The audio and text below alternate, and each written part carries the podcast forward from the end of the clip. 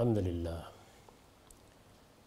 الحمد للہ رب العالمین، والصلاة والسلام علی محمد الامین۔ اعوذ باللہ من الشیطان الرجیم، بسم اللہ الرحمن الرحیم۔ خواتین و حضرات، ہم میزان کے حصہ دوم میں ساتویں باب کا مطالعہ کر رہے ہیں۔ یہ حدود و تعزیرات کا باب ہے۔ اس میں قتل و جراحت کے لیے اسلام کا قانون کیا ہے، ہم تفصیل کے ساتھ اس کو سمجھ چکے ہیں۔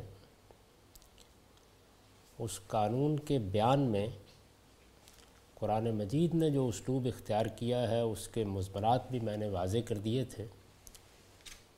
اور یہ بتا دیا تھا کہ اللہ تعالیٰ کے قانون میں یہ توازن نہایت خوبی کے ساتھ ملحوظ ہے۔ کہ یہ بھی نہیں کیا گیا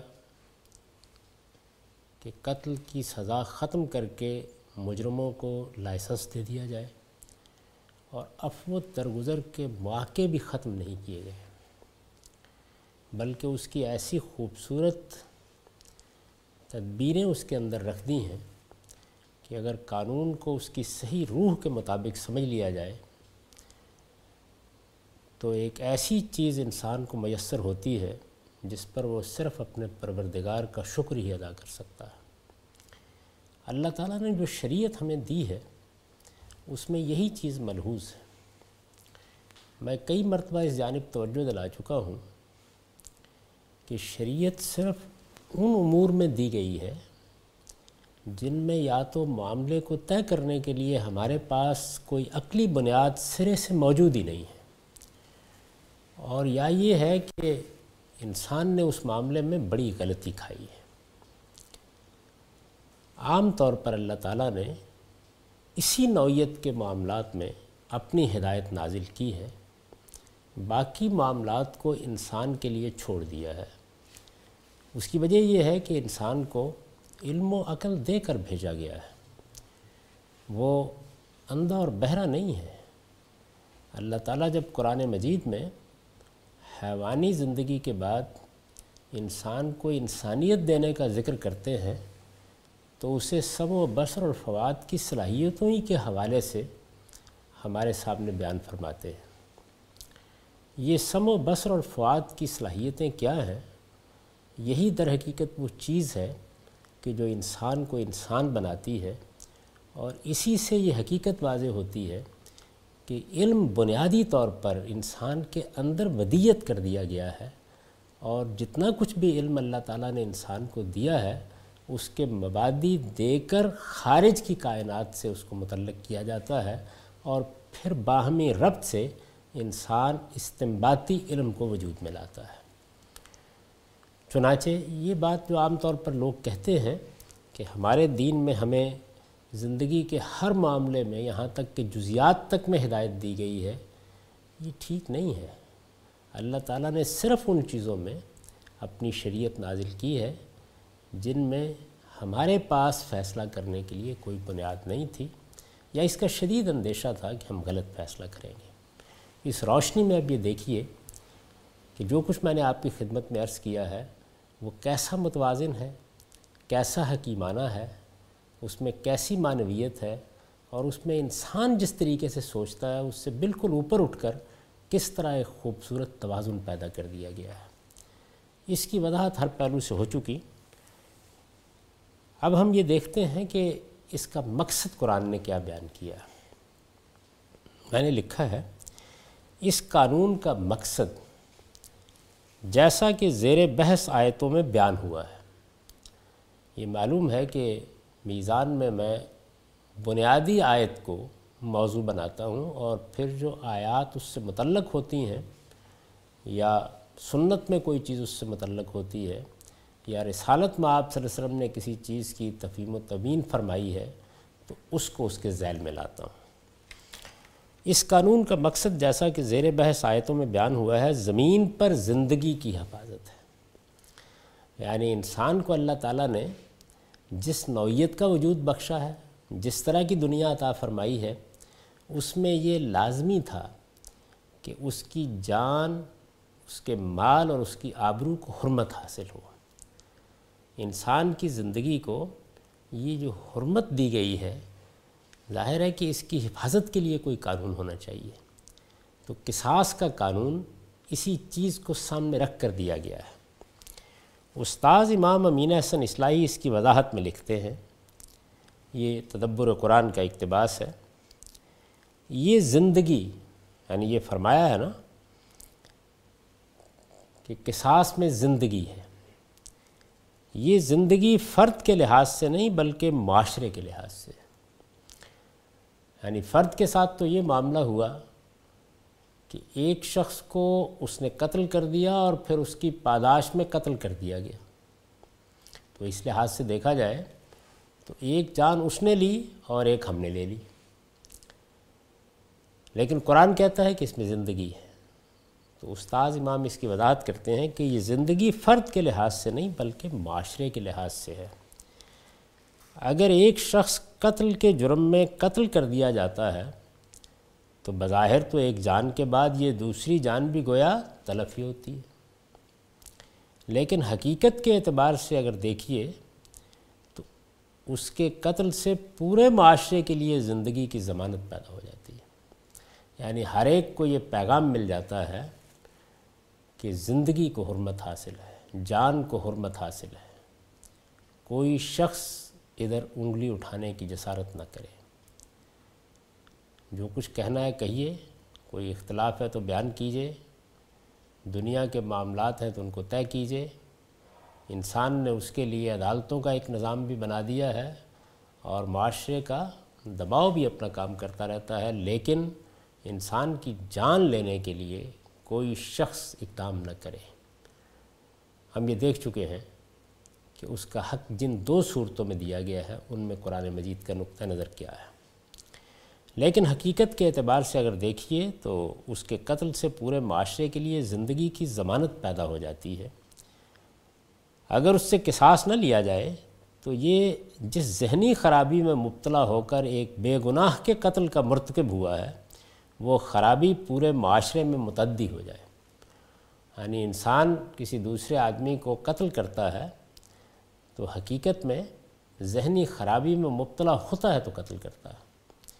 خواہ وہ خرابی وقتی ہو، خواہ وہ خرابی بہت گہری اتر گئی ہو، خواہ وہ خرابی پوری شخصیت کی اصل بن گئی ہو، اس کے پھر مختلف اسٹیجز ہیں۔ یعنی سطحیں ہیں مختلف، لیکن بہرحال وہ ایک ذہنی خرابی ہوتی ہے۔ ورنہ انسان کسی دوسرے انسان کی جان لینے کی جسارت نہیں کر سکتا۔ اگر اس سے قصاص نہ لیا جائے تو یہ جس ذہنی خرابی میں مبتلا ہو کر ایک بے گناہ کے قتل کا مرتکب ہوا ہے، وہ خرابی پورے معاشرے میں متعدی ہو جائے۔ یعنی اگر ہم اس کی روک تھام نہیں کریں گے، تو اس کا نتیجہ یہ نکلے گا کہ جس طرح ایک بیماری سوسائٹی میں پھیل جاتی ہے، بخار پھیل گیا ہے، حیضہ پھیل گیا ہے، اور کوئی اس نوعیت کی بیماری ہے، ایک آدمی سے دوسرے آدمی کو لگتی چلی جاتی ہے۔ تو اخلاقی بیماریاں بھی اسی طرح متعدی ہوتی ہیں۔ بیماری اور بیماری میں فرق ہوتا ہے۔ جو بیماریاں قتل، ڈکیتی، چوری اور زنا وغیرہ جیسے خطرناک جرائم کا سبب بنتی ہیں، ان کی مثال ان بیماریوں کی ہے جن میں پورے جسم کو بچانے کے لیے بسا اوقات جسم کے کسی عضو کو کاٹ کر الگ کر دینا پڑتا ہے۔ یہ انہوں نے مثال دی ہے بات سمجھانے کے لیے کہ انسان کا ایک ایک عضو قیمتی ہے۔ وہ کسی حال میں اس کو کھونا نہیں چاہتا۔ ہم بھی کبھی یہ گوارہ نہیں کرتے کہ اگر کوئی بیماری ہے، تکلیف ہے، تو انسان کا ہاتھ کاٹ دیا جائے، پاؤں کاٹ دیا جائے۔ لیکن بیماری بعض اوقات اس جگہ پہنچ جاتی ہے کہ جہاں یہ صاف واضح ہوتا ہے کہ اگر ہاتھ نہ کاٹا گیا تو پھر باقی جسم سے بھی ہاتھ دھو لینا پڑیں گے۔ ان کی مثال ان بیماریوں کی ہے جن میں پورے جسم کو بچانے کے لیے بسا اوقات جسم کے کسی عضو کو کاٹ کر الگ کر دینا پڑتا ہے۔ اگرچہ کسی عضو کو کاٹ پھینکنا ایک سنگ دلی کا کام معلوم ہوتا ہے یعنی بظاہر تو یہی لگتا ہے، لیکن ایک ڈاکٹر کو یہ سنگ دلی اختیار کرنی پڑتی ہے۔ یعنی جس طرح جسم کے مجموعی مفاد کو سامنے رکھ کر ڈاکٹر یہ فیصلہ کرتا ہے، بالکل اسی طرح خدا کی شریعت نے بھی معاشرے کے مجموعی مفاد کو سامنے رکھ کر یہ فیصلہ کیا ہے۔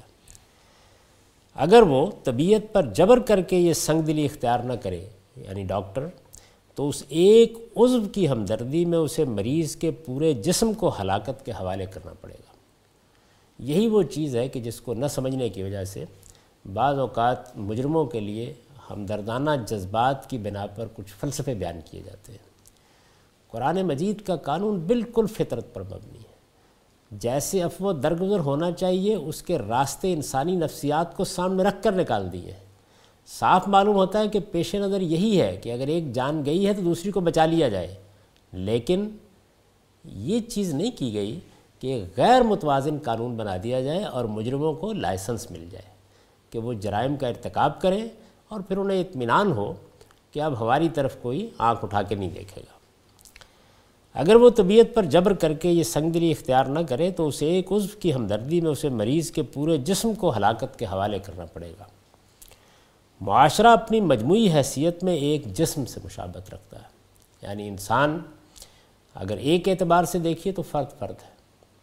قیامت میں بھی قرآن مجید کہتا ہے کہ یہ تمون فرادہ تنہا ہو یہاں بھی اگر دیکھیے تو ہر شخص کی ایک شخصیت ہے، اس کا دائرہ ہے، اس کی سوچیں ہیں، اس کے افکار ہیں، اس کے خیالات ہیں، اس کی معیشت ہے، اس کی معاشرت ہے۔ اس لحاظ سے وہ ایک انفرادی شخصیت رکھتا ہے۔ لیکن اس کے ساتھ ہی وہ ایک معاشرے کا حصہ ہے۔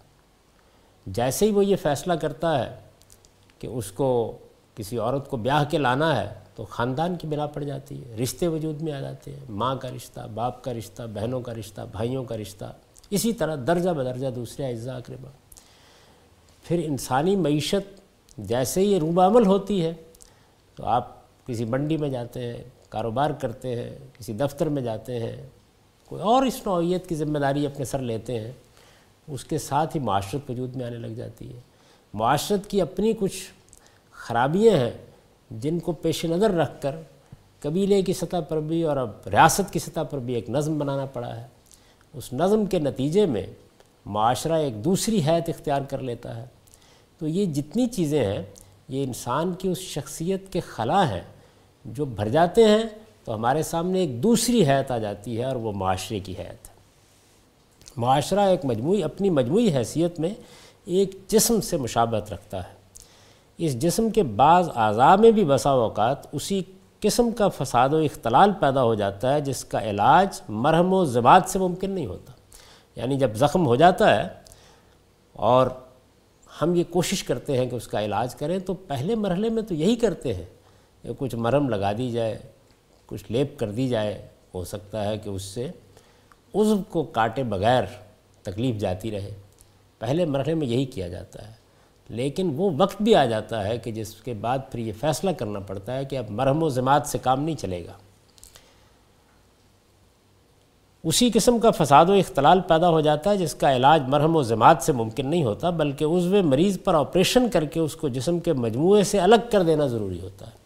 یہ محض ایک تمثیل ہے جس سے بات سمجھائی گئی ہے کہ معاشرے کو اور فرد کو اس طریقے سے جاننا چاہیے۔ یعنی جس طرح میری ضرورت ہے کہ میری جان کو حرمت حاصل ہو، اسی طرح اگر میں کس حرمت کو کسی دوسرے کے حق میں پامال کر دیتا ہوں، تو معاشرے کے لیے جس فساد و اختلال کا اندیشہ پیدا ہو جاتا ہے، اس کے بعد اب مجھ سے بھی نمٹنا ہوگا۔ یہ چیز ہے جس کو سامنے رکھ کر یہ قانون دیا گیا ہے۔ اگر یہ خیال کیا جائے کہ یہ عز مریض ہے، اس وجہ سے نرمی اور ہمدردی کا مستق ہے، تو اس نرمی کا نتیجہ یہ نکل سکتا ہے کہ ایک دن یہ عضو سارے جسم کو سڑا اور گلا کر رکھ دے۔ معاشرے کو اسی زاویے سے دیکھنا چاہیے۔ چنانچہ جہاں غلطی ہوتی ہے، وہ یہی چیز ہے۔ یعنی ہم انسان کے بنیادی حقوق کو سامنے رکھ کر جب یہ متعین کرتے ہیں کہ اس کی جان قیمتی ہے، اس کا مال قیمتی ہے، تو ایک حق کا بیان کرتے ہیں یا ایک حق کا اعتراف کرتے ہیں۔ لیکن پھر جب کوئی جرم صادر ہو جاتا ہے، تو ان حقوق سے متعلق اب صحیح نقطہ نظر کیا ہونا چاہیے۔ وہاں بعض اوقات ایسی غلطی کھاتے ہیں کہ انسانی تاریخ اس کا عبرتناک مرکہ بن کے ہمارے سامنے آتی ہے۔ یعنی یہ بھی ہوتا ہے کہ معمولی معمولی جرائم پر لوگوں کی کھال کھینچ دی گئی۔ ان کے گھر بار ان سے چھین لیے گئے۔ ان کو جلاوطن کر دیا گیا۔ ان کو کالا پانی جانے کی سزا دے دی گئی۔ یہ سب چیزیں ہوتی رہی ہیں۔ اور دوسری جانب، ہمدردی کا غلبہ ہوتا ہے، تو پھر ہم یہ کہتے ہیں کہ موت کی سزائی سرے سے ختم کر دی جائے۔ تو یہ دونوں چیزیں غیر متوازن ذہن کی علامت ہے اور اسی سے یہ معلوم ہوتا ہے کہ اللہ تعالیٰ نے اس معاملے میں اپنی شریعت کیوں دی ہے۔ میں اس سے پہلے یہ بحث کر کے بتا چکا کہ یہ حقیقت ہے کہ جس وقت انسان سے کسی جرم کا ارتکاب ہوتا ہے اور یہ سوال پیدا ہوتا ہے کہ اب اس کو سزا دی جائے سزا جو بھی دی جائے گی، اس میں وہ جو بنیادی حرمتیں ہیں، ان کو پامال کرنا پڑے گا۔ یعنی یا جان کے خلاف اقدام کرنا پڑے گا، یا مال کے خلاف، یا آبرو کے خلاف۔ یہ وہ جگہ ہے کہ جہاں پھر اگلا سوال پیدا ہوتا ہے کہ جرم کے لحاظ سے وہ کیا تکلیف ہے جو دوسرے کو دی جا سکتی ہے؟ یعنی سزا کیسے دی جائے؟ اس کے لیے انسانی عقل میں کوئی بنیاد نہیں ہے۔ چنانچہ چند بڑے جرائم کو سامنے رکھ کر اسی وجہ سے اللہ تعالیٰ نے اپنی شریعت دی ہے۔ یہاں شریعت ناگزیر ہے یعنی انسان کے پاس کوئی انتخاب نہیں ہے اس معاملے میں۔ یہ حقیقت ہے کہ جو لوگ اس پر گفتگو کرتے ہیں وہ کبھی اس بات پر غور نہیں کرتے کہ جب وہ یہ کہتے ہیں کہ فلاں جرم کی سزا عمر قید ہونی چاہیے، فلاں جرم کی سزا دس سال ہونی چاہیے، تو اس کے لیے ان کے پاس کیا عقلی بنیاد ہوتی ہے؟ کچھ بھی نہیں۔ یعنی زیادہ سے زیادہ جو بات کہی جا سکتی ہے وہ یہ ہے کہ تجربے سے معلوم ہوتا ہے کہ اتنی سزا فلاں جرم میں دے دی جائے تو اس سے جرم کے ارتکاب کی حوصلہ شکنی ہو جائے گی۔ لیکن یہ سب کچھ جو کچھ بھی ہے اعداد و شمار کا فریب۔ حقیقت یہ ہے کہ اس معاملے میں کوئی چیز بھی تعین کے ساتھ نہیں کہی جا سکتی۔ اس لیے یہ ناگزیر تھا کہ یہاں اللہ تعالیٰ اپنا قانون دے۔ اور اللہ نے وہ قانون بڑے جرائم میں دے کر، در حقیقت کیا کیا ہے؟ یعنی بڑے جرائم کے معاملے میں تو انسان کو یہ زحمت ہی نہیں دی کہ وہ خود تعین کرے۔ لیکن ان کی جو کم تر سطح ہیں ان کے بارے میں اب ایک حد معین کر دی ہے کہ اوپر نہ جائے، اس سے نیچے وہ قانون سازی کر سکتا ہے اور چونکہ بنیادی رہنمائی موجود ہے، تو اس وجہ سے جو چیز اس کے پاس نہیں تھی، اس کے لیے کچھ روشنی اس کو مل جاتی ہے۔ یہی در حقیقت اللہ کی شریعت کو دینے کا اصلی مقصود ہے۔ اس کو اگر اچھی طریقے سے انسان سمجھ لے، تو پھر یہ بھی جان لیتا ہے کہ اس معاملے میں جو چیزیں بالعموم کہی جاتی ہیں کہ شریعت تو اصل میں چند مقاصد کو سامنے رکھ کے دی گئی ہے۔ اگر وہ کسی اور طریقے سے بھی پورے ہو جائیں تو پھر ہمیں اس کی ضرورت نہیں رہتی۔ اس خیال کی غلطی واضح ہو جاتی ہے۔ یعنی یہ معلوم ہو جاتا ہے کہ شریعت یقیناً کچھ مقاصد کو سامنے رکھ کے دی گئی ہے، لیکن ان مقاصد کو پورا کرنے کے لیے قانون اسی صورت میں دیا گیا ہے جس صورت میں ہمارے پاس اس کے لیے فیصلہ کرنے کی بنیاد نہیں تھی۔ وہ کل بھی نہیں تھی، وہ آج بھی نہیں ہے۔ اس کے مستقبل میں بھی سامنے آنے کی کوئی امید نہیں ہے۔ اس وجہ سے خدا تعالیٰ نے قانون کی سطح پر وہ احکام خود متعین کر دیے ہیں، جو احکام اس وقت ہمارے زیر مطالعہ ہے یہ قتل و جراحت جب آمدن اس جرم کا ارتکاب ہوتا ہے، تو اس کی بحث تھی۔ اب ایک دوسرا پہلو بھی قرآن مجید میں زیر بحث آیا ہے۔ اس میں سورہ نساء کی آیت بانوے سر عنوان ہے۔ ارشاد فرمایا ہے، وما کان لمؤمن ان یقتل مؤمنا الا خطن ومن قتل مؤمنا خطن فتحریر رقبت مؤمنۃ ودیۃ مسلمۃ الى اهله الا ان يصدقوا فعین کانمن قوم مدو القم و مومن فتحریر و رقبت منتن و ان کان کانمن قوم بینکم و بینہم میساکن فدیت المسلمۃ الہی و تحریر و رقبت مومنا فمن لم یجد فسیام و شہرین متطابعین توبتم من اللہ و کان اللہ علیما حکیمہ اور کسی مسلمان کے لیے جائز نہیں ہے کہ وہ دوسرے مسلمان کو قتل کرے۔ یعنی قرآن مجید نے اپنے قانون کی تمہید پھر اسی حقیقت کے بیان سے اٹھائیے اور کسی مسلمان کے لیے جائز نہیں ہے کہ وہ دوسرے مسلمان کو قتل کرے، مگر یہ کہ اس کی کسی غلطی کی وجہ سے ایسا ہو جائے۔ یعنی یہ اب قتل خطا زیر بحث ہے۔ غلطی سے کسی انسان کی جان چلی گئی۔ ہم اس کا باعث بن گئے۔ دور جدید میں اس کی بہت ہی نمایاں صورت وہ حادثات ہیں جو بالخصوص سڑکوں پر ہوتے ہیں۔ لیکن قدیم زمانے میں بھی اس کی بہت سی شکلیں رہی ہیں، وہ آگے زیر بحث آئیں گی۔ اور کسی مسلمان کے لیے جائز نہیں ہے کہ وہ دوسرے مسلمان کو قتل کرے، مگر یہ کہ اس کی کسی غلطی کی وجہ سے ایسا ہو جائے۔ اور جو شخص اس طرح غلطی سے کسی مسلمان کو قتل کر دے، تو اس پر لازم ہے کہ ایک مسلمان کو غلامی سے آزاد کرے۔ ومن قتل مومن خطن ف تحریر و رقبت مومنہ تو اس پر لازم ہے کہ ایک مسلمان کو غلامی سے آزاد کرے۔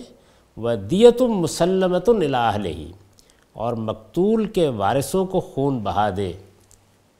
خون بہا دیت۔ یعنی وہ رقم جو جرمانے کے طور پر ادا کی جاتی ہے۔ اللہ یصدقو اللہ یہ کہ وہ اسے معاف کر دیں۔ فعین کانمن قومن ادب القم و مومن فتحریر و رقبت مومنہ۔ پھر اگر مقتول تمہاری کسی دشمن قوم کا فرد ہو۔ یہ دائرہ کے احکام اس خاص صورتحال میں اترے ہیں، جس وقت ایک طرف مسلمانوں کی ایک چھوٹی سی ریاست قائم ہو چکی ہے، اس کے گرد و پیش میں بہت سی دشمن قومیں موجود ہیں، ان میں سے کچھ کے ساتھ معاہدات بھی ہیں۔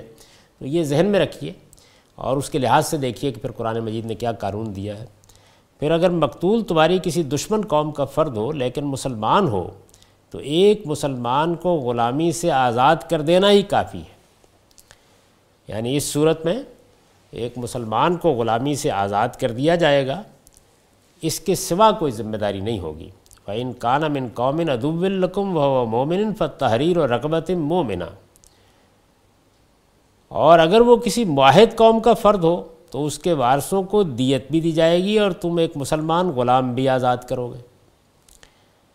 وَإِن كَانَ مِن قَوْمٍ بَيْنَكُمْ وَبَيْنَهُمْ مِيثَاقٌ فَدِيَةٌ مُسَلَّمَةٌ إِلَىٰ أَهْلِهِ وَتَحْرِيرُ رَقَبَةٍ مُؤْمِنَةٍ۔ یعنی یہاں پر کفارہ بھی اور سزا بھی۔ دیت بھی ادا کی جائے گی۔ اس میں یہ کہا ہے کہ غلام آزاد کیا جائے یعنی کفارے کے طور پر غلام آزاد کیا جائے اور مقتول کے وارثوں کو دیت ادا کی جائے۔ قصاص کا یہاں سوال نہیں ہے، اس لیے کہ یہ قتل ختم ہوا ہے، غلطی سے ہوا ہے، آمدن نہیں ہوا، اس میں ارادہ شامل نہیں تھا۔ اس وجہ سے اللہ تعالیٰ نے اس پر کچھ کفارہ اور سزا تو رکھی ہے، لیکن قصاص نہیں رکھا۔ تو ارشاد فرمایا کہ اگر یہ صورت ہے تو تم اس کے وارثوں کو دیت بھی دو گے اور ایک مسلمان غلام بھی آزاد کرو گے۔ یہ سوال پیدا ہوا کہ غلام نہ ہو۔ اس زمانے میں جب غلامی تھی تو قرآن مجید نے جگہ جگہ کفارے میں یہ رکھا تھا تاکہ غلاموں کو آزادی نصیب ہو۔ غلاموں کو آزاد کرنے کی جو تحریک برپا ہو گئی تھی قرآن کے نزول کے بعد، اس کا ایک حصہ یہ بھی تھا کہ بعض معاملات میں کفارے کے لیے یہ بات رکھ دی گئی کہ غلام کو آزاد کیا جائے۔ لیکن نہ ہو، اور یہ ابدی شریعت ہے، آج کے زمانے میں بھی یہ ہوگا۔ تو فرمایا کہ اگر ایسا نہ ہو، پھر جس کے پاس غلام نہ ہو، فمن لم یجد فضیام و شہرین متطابعین اسے لگاتار دو مہینے کے روزے رکھنا ہوں گے۔ توبتم من اللہ وقان اللہ علیمن حکیمہ یہ اللہ کی طرف سے اس گناہ پر توبہ کا طریقہ ہے اور اللہ علیم و حکیم ہے۔ سورہ نساء کی آیت بانوے کا یہ ترجمہ ہے۔ اس میں قتل خطا کا قانون بیان ہوا ہے۔ یہ قانون تین دفعات پر مبنی ہے۔ یعنی ظاہر ہے کہ آیت اس طرح کی ہے کہ اس کے اندر متعین طریقے سے بس قانون بیان کر دیا گیا ہے۔ اس میں جو قانون بیان کیا گیا ہے، میں نے لکھا ہے کہ وہ تین دفعات پر مبنی ہے۔ اول یہ کہ مقتول اگر اسلامی ریاست کا کوئی مسلمان شہری ہے یا اسلامی ریاست کا شہری تو نہیں ہے، لیکن کسی معاہد قوم سے تعلق رکھتا ہے۔ یعنی ایک صورت تو یہ ہے کہ وہ مسلمان ہے اور وہ اسلامی ریاست کا شہری ہے۔ اللہ تعالیٰ کا قانون جس ریاست میں قابل نفاذ مان لیا گیا ہے، اس میں رہتا ہے۔ ایک صورت یہ ہے۔ دوسری یہ ہے کہ معاہد قوم سے تعلق رکھتا ہے۔ یعنی مسلمانوں کی ریاست کا شہری نہیں ہے، لیکن کسی ایسے علاقے سے یا قبیلے سے یا قوم سے تعلق رکھتا ہے جن کے ساتھ کوئی معاہدہ ہو چکا ہوا ہے۔ تو قاتل پر لازم ہے کہ اسے اگر معاف نہیں کر دیا گیا یعنی قتل خطا ہوا، تو ایک صورت تو یہ ہے کہ معاف کر دیا۔ لیکن اگر اسے معاف نہیں کر دیا گیا، تو دستور کے مطابق دیت ادا کرے۔ اور اس جرم کے کفارے میں اپنے پروردگار کے حضور میں توبہ کے لیے اس کے ساتھ ایک مسلمان غلام بھی آزاد کرے۔ یعنی ایک چیز یہ ہوئی کہ اس کو دیت ادا کرنی ہے اور دوسری چیز یہ ہوئی کہ اس کو توبہ کرنی ہے۔ یعنی اس کو ایسی غلطی نہیں کرنی چاہیے تھی۔ انسانی جان کا معاملہ ایسا سہل نہیں ہے۔ اس سے کوتاہی ہوئی ہے تو اس کو اب اللہ تعالیٰ سے معافی مانگنی ہے۔ اور معافی کے لیے یہ ضروری ہے کہ وہ اپنے اوپر کفارہ عائد کرے۔ وہ کفارہ یہ ہے کہ ایک مسلمان غلام بھی آزاد کرے۔ دوم یہ کہ وہ اگر دشمن قوم کا کوئی مسلمان ہے تو قاتل پر دیت کی کوئی ذمہ داری نہیں ہے۔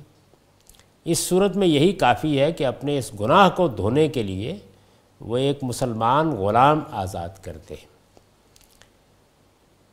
سوم یہ کہ ان دونوں صورتوں میں اگر غلام میسر نہ ہو تو اس کے بدلے میں مسلسل دو مہینے کے روزے رکھیں۔ یہ تین دفعات پر مبنی قانون ہے، قتل خطا کا قانون۔ میں یہ عرض کر چکا ہوں کہ اس وقت سب سے بڑھ کر جو واقعات اس کے پیش آتے ہیں، وہ ہماری سڑکوں پر پیش آتے ہیں۔ ٹریفک کے کسی قانون کی خلاف ورزی کرتے ہوئے، گاڑی کے معاملے میں جو احتیاط کرنی تھی، اس میں کوئی غفلت ہو گئی۔ یعنی غلطی ہونی چاہیے۔ ایک چیز یہ ہے کہ غلطی نہیں ہے، حادثہ ہو گیا ہے۔ یہ قانون اس سے متعلق نہیں ہے۔ غلطی ہوئی ہے۔ یعنی میں نے اپنے گھر کے باہر ایک گڑا کھودا اور پھر لوگوں کو متنبع کرنے کا اہتمام نہیں کیا۔ وہاں کوئی روشنی بھی نہیں تھی، وہاں کوئی ایسی علامت بھی نہیں تھی۔ اس میں ایک آدمی گر پڑا، اس کی جان جاتی رہی یا اس کو کوئی نقصان پہنچ گیا۔ یہ جو صورت ہے، اس میں مجھ سے غلطی ہوئی ہے۔ یا میں جنگل میں تھا، میں شکار کرنے کے لیے نکلا اور میں نے گرد و پیش کا لحاظ کیے بغیر کہ یہاں انسان بھی ہو سکتے ہیں، بندوق چلا دی، تیر چلا دیا۔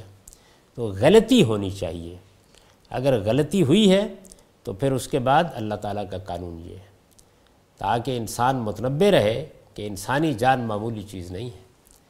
آمدن کسی کی جان لینا، یہ کس درجے کا جرم ہے وہ ہم دیکھ چکے۔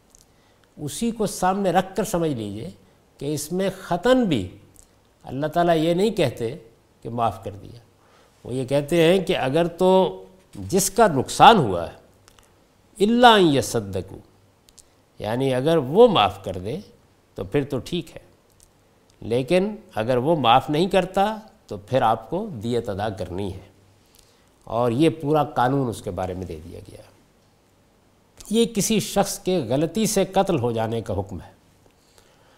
یعنی میں یہ جو اصرار کر رہا ہوں کہ غلطی سے قتل ہو جانے کا، تو اس میں ایک نیچے نوٹ ہے جس پہ میں نے یہ عرض کر دیا ہے کہ یہ استمباد رسالت معاب صلی اللہ علیہ وسلم نے بھی ایسے ہی فرمایا ہے۔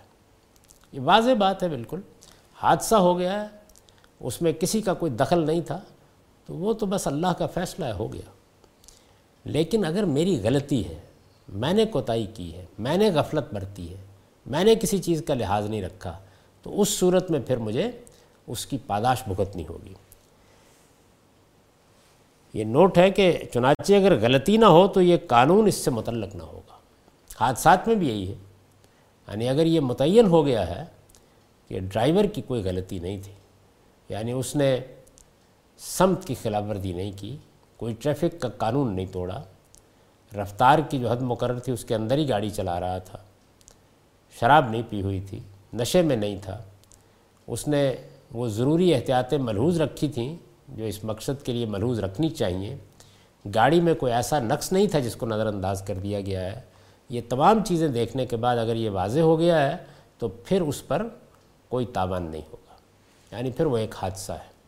تو حادثے پر یہ قانون منطبق نہیں ہوتا۔ اس کا اطلاق اسی وقت کیا جائے گا جب غلطی ہوئی ہے۔ چنانچہ اگر غلطی نہ ہو تو یہ قانون اس سے متعلق نہ ہوگا۔ بخاری کی روایت ہے الجماع و جبار والبیر و جبار والمادن و جبار۔ جانور نے مارا ہو تو اس کے مالک پر کوئی ذمہ داری نہیں ہے۔ یعنی رسالت میں آپ سے نے فرمایا، کنویں میں گرا ہو تو اس کے مالک پر کوئی ذمہ داری نہیں ہے۔ کان میں حادثہ پیش آ جائے تو اس کے مالک پر کوئی ذمہ داری نہیں ہے۔ یعنی اس صورت میں کوئی ذمہ داری نہیں ہے جب مالک کی کسی غلطی کو اس میں کوئی دخل نہ ہو۔ یہ انبیاء علیہ السلام کا بھی طریقہ ہے اور الہامی صاحب کا بھی کہ اس میں قانون کو اطلاقی شان کے ساتھ بیان کر دیا جاتا ہے۔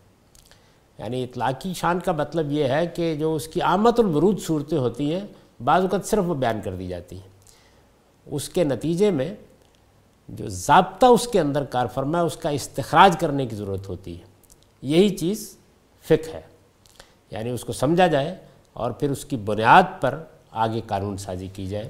میں نے اس کی مثال دی تھی کہ روزے کے معاملے میں مثال کے طور پر یہ فرمایا کہ من کانا مریض والا سفر یعنی جو آدمی مریض ہے یا مسافر ہے وہ روزہ چھوڑ سکتا ہے۔ تو یہاں دو آمت الورود صورتوں کا ذکر کر دیا ہے۔ اب اس میں ہے کہ بہت سی چیزیں اور ہو سکتی ہیں جن کو اس سے ملحق کر دیا جائے گا۔ اس الحاق کی بنیاد وہی علت ہوگی۔ جو اصل میں پیش نظر ہے۔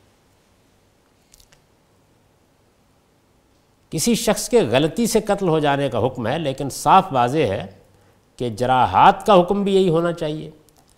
یعنی اللہ تعالیٰ نے جو قانون بیان کیا ہے، وہ اس چیز سے متعلق ہے کہ جان چلی گئی، آدمی کی موت واقع ہو گئی۔ لیکن اگر موت واقع نہیں ہوئی، لیکن گڑے میں گر کے بازو ٹوٹ گیا ہے۔ زخمی ہو گیا ہے، کسی عضو کو نقصان پہنچ گیا ہے۔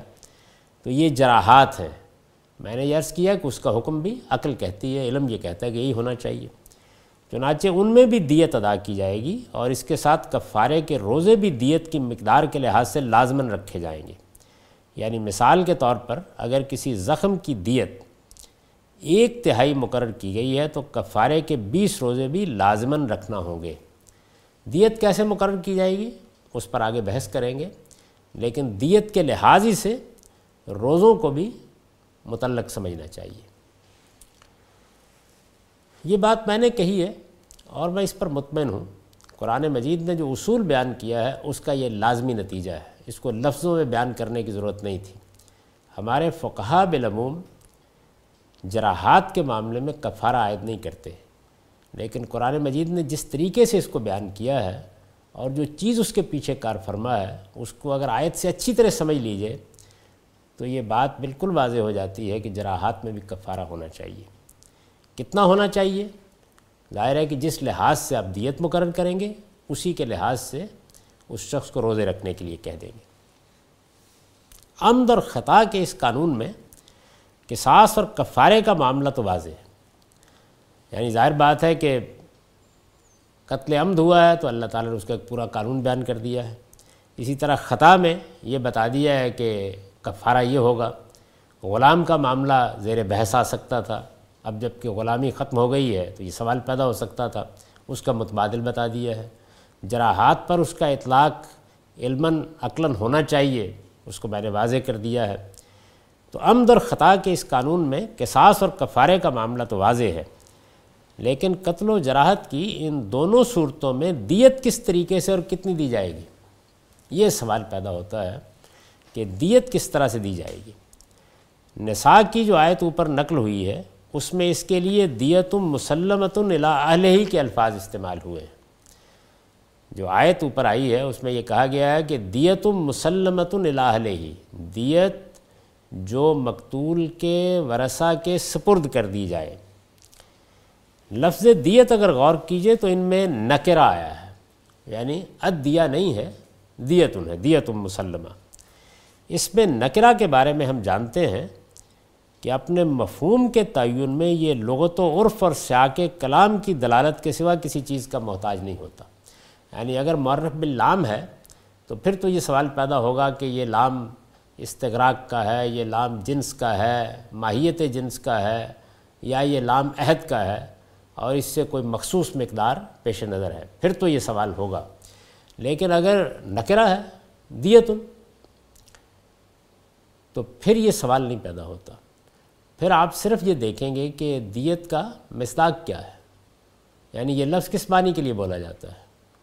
اور کسی لفظ کے معنی طے کرنے کے لیے یا تو اس کا لغوی مفہوم پیش نظر ہوگا۔ جو ظاہر ہے کہ اکثر و بیشتر تواتر کے ساتھ نقل ہو رہا ہوتا ہے۔ یا پھر یہ ہے کہ اس لفظ کے ساتھ کوئی عرف متعلق ہو جائے گا۔ جیسے نماز ہے۔ اب اس کے معنی کیا ہے اس کی لغت کیا ہے؟ یہ زیر بحث نہیں ہے۔ عرف میں یہ لفظ اس عبادت کے لیے استعمال ہوتا ہے جو مسلمانوں پر فرض کی گئی ہے۔ اسی طریقے سے اگر معنی کی تعین میں احتمالات ہیں، ایک معنی ہے، دو معنی ہے، دس معنی ہے تو سیاق کے کلام کی دلالت اس کو واضح کر دے گی۔ تو یہی چیزیں ہوتی ہیں جن کو سامنے رکھ کر ہم کسی لفظ کے معنی طے کرتے ہیں۔ لفظ نکرہ ہے تو گویا اپنی اصل صورت میں پڑا ہوا ہے۔ کوئی ایسی چیز نہیں ہے کہ جس کے لیے اب ہم کسی اور جانب رجوع کریں۔ زیادہ سے زیادہ یہ چیز ہو سکتی ہے کہ سیاق کلام نے کوئی خاص طرح کی چیز اس میں پیدا کر دی ہو یعنی کسی تخصیص کا باعث ہو گئی۔ لہذا دیت ان کے معنی ہے وہ شے جو دیت کے نام سے معروف ہے۔ یعنی یوں سمجھ لیجیے کہ جیسے یہ کہا گیا ہے کہ پھر اس کو آپ ایک کتاب دے دیں، اس کو ایک گائے دے دیں، اس کو ایک گھوڑا دے دیں۔ تو جب آپ یہ کہہ رہے ہیں، تو پھر اس کے اوپر کوئی تخصیص نہیں عائد کی جا سکتی۔ یہ بالکل اسی طرح کی چیز ہے۔ جیسے بنی اسرائیل کے معاملے میں ہوا کہ اللہ تعالیٰ نے یہ فرمایا کہ گائے ذبح کر دو۔ اور یہ معلوم ہے، سورہ بقرہ میں ہم پڑھ چکے ہیں کہ جب انہوں نے اس پر سوالات کیے، تو پھر اللہ تعالیٰ نے حکم کو سخت کر دیا۔ درا حالے کہ یہ پیش نظر نہیں تھا۔ یعنی مقصود یہی تھا کہ وہ کوئی سی گائے ذبح کر دیں، حکم کا منشا پورا ہو جائے گا۔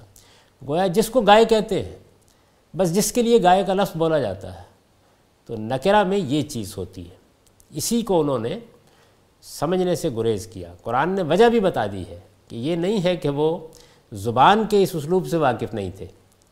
یعنی ایسے لوگوں سے یہ توقع نہیں کرنی چاہیے کہ وہ بلادت کی سطح پر اتر آئے تھے۔ ماں کادو یا فلون وہ اصل میں یہ کرنا نہیں چاہتے تھے۔ تو نیت کی خرابی تھی جو اس کا باعث بنی۔ تو لفظ نکرہ ہے اگر، تو پھر کیا ہوگا؟ پھر لوگوں تو عرف کو دیکھا جائے گا، شاہ کے کلام کی دلالت دیکھی جائے گی۔ لہٰذا دیت کے معنی ہے وہ شے جو دیت کے نام سے معروف ہے۔ اور دیت مسلمت الہ علیہ کے الفاظ حکم کے جس منشا پر دلالت کرتے ہیں وہ اس کے سوا کچھ نہیں کہ مخاطب کے عرف میں جس چیز کا نام دیت ہے وہ مقتول کے ورثہ کے سپرد کر دی جائے۔ یعنی قرآن صرف یہ کہہ رہا ہے کہ گائے دے دی جائے، گھوڑا دے دیا جائے۔ یعنی گھوڑا جس کو تم جانتے ہو کہ وہ کیا ہے، گائے جس کو تم جانتے ہو وہ کیا ہے، اور یہاں دیت جس کو تم جانتے ہو کہ وہ کیا ہے۔ یعنی مخاطب کے عرف کو سامنے رکھ کر یہ بتا دیا گیا ہے کہ وہ ادا کر دی جائے، وہ مقتول کے ورثہ کے سپرد کر دی جائے۔ اس میں ابھی چند مباحث باقی ہیں، ان کا ہم اگلی نشست پہ مطالعہ کریں گے۔ اقول و قولی حاضہ وستغفر اللہ لی ولکم ولسائر المؤمنین۔